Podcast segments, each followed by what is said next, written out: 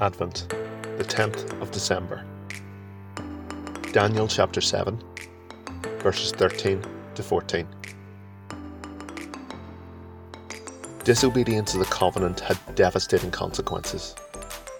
The Israelites had utterly failed to keep the terms of the covenant, and despite an assumption that Jerusalem would never fall, it had been conquered by the most powerful empire in the world.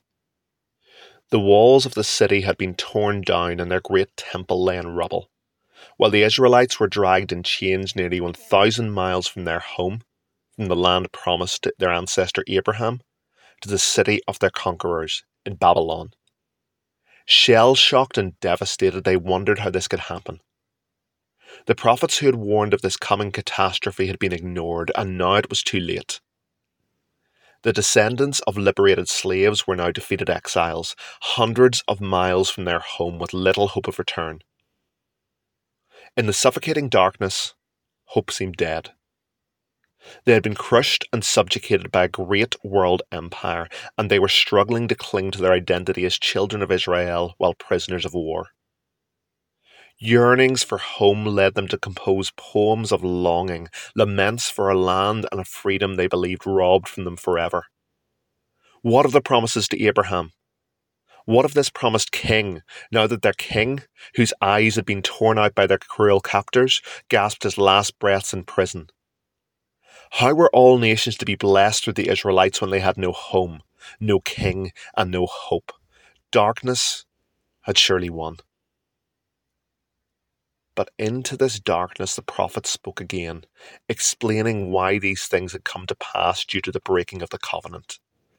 They breathed hope, speaking of a new covenant to come that would change everything.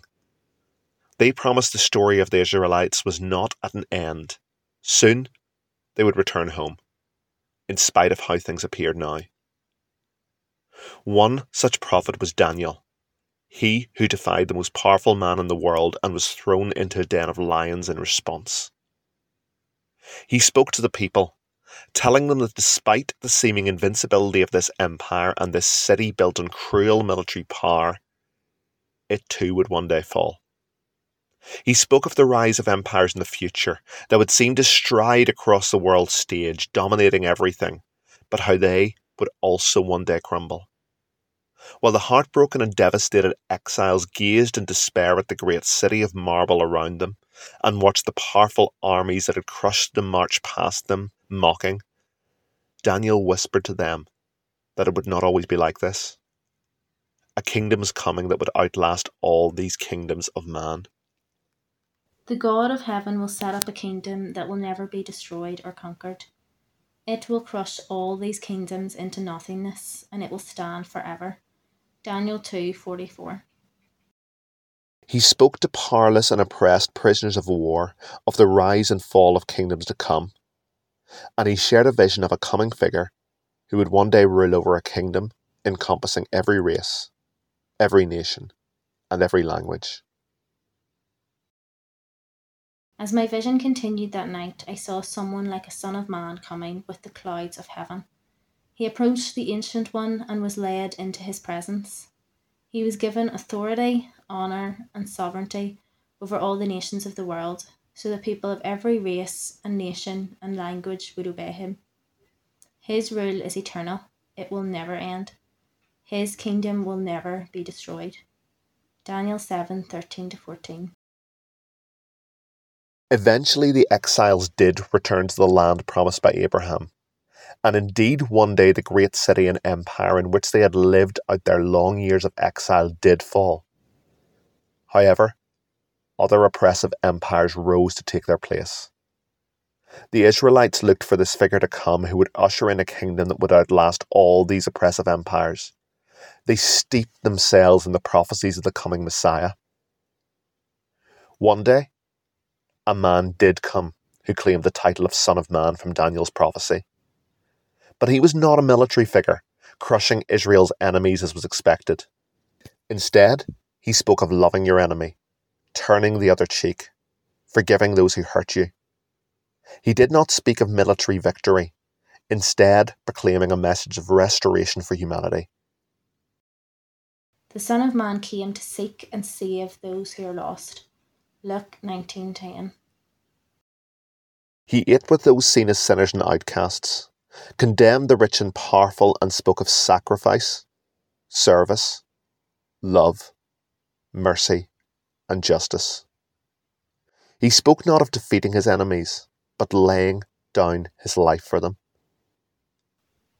For even the Son of Man came not to be served, but to serve others, and to give his life as a ransom for many. Mark 10:45. He was not what many expected or wanted. In the early hours of a Passover morning, when most of Jerusalem was asleep, he was dragged before a religious court and asked under oath if he was claiming to be the long awaited Messiah and the Son of God, the promise giver himself. The world held its breath. And in reply, Daniel's words again broke the silence, as Jesus said, I am, and you will see the Son of Man seated in the place of power at God's right hand, and coming on the clouds of heaven. Mark 14:62. The man was then dragged to the courtroom of another great empire which dominated Israel. Within hours, he was nailed to a piece of wood by this brutal world power to die painfully under a broken sky. He was not what was expected. How could such a man with such a message be the one promised by Abraham, the one who would crush the head of the evil one and herald in the new covenant? As the man gasped his last tortured breaths, Daniel's prophecy of a Son of Man leading a kingdom that would never end, defying every arrogant empire of human wealth and power, and of which people from every nation would one day be a part, seemed to lie in ashes. The dream of the exile seemingly died, with an unjust execution at the hands of yet another foreign power. On the third day, the dream of the exile became a reality.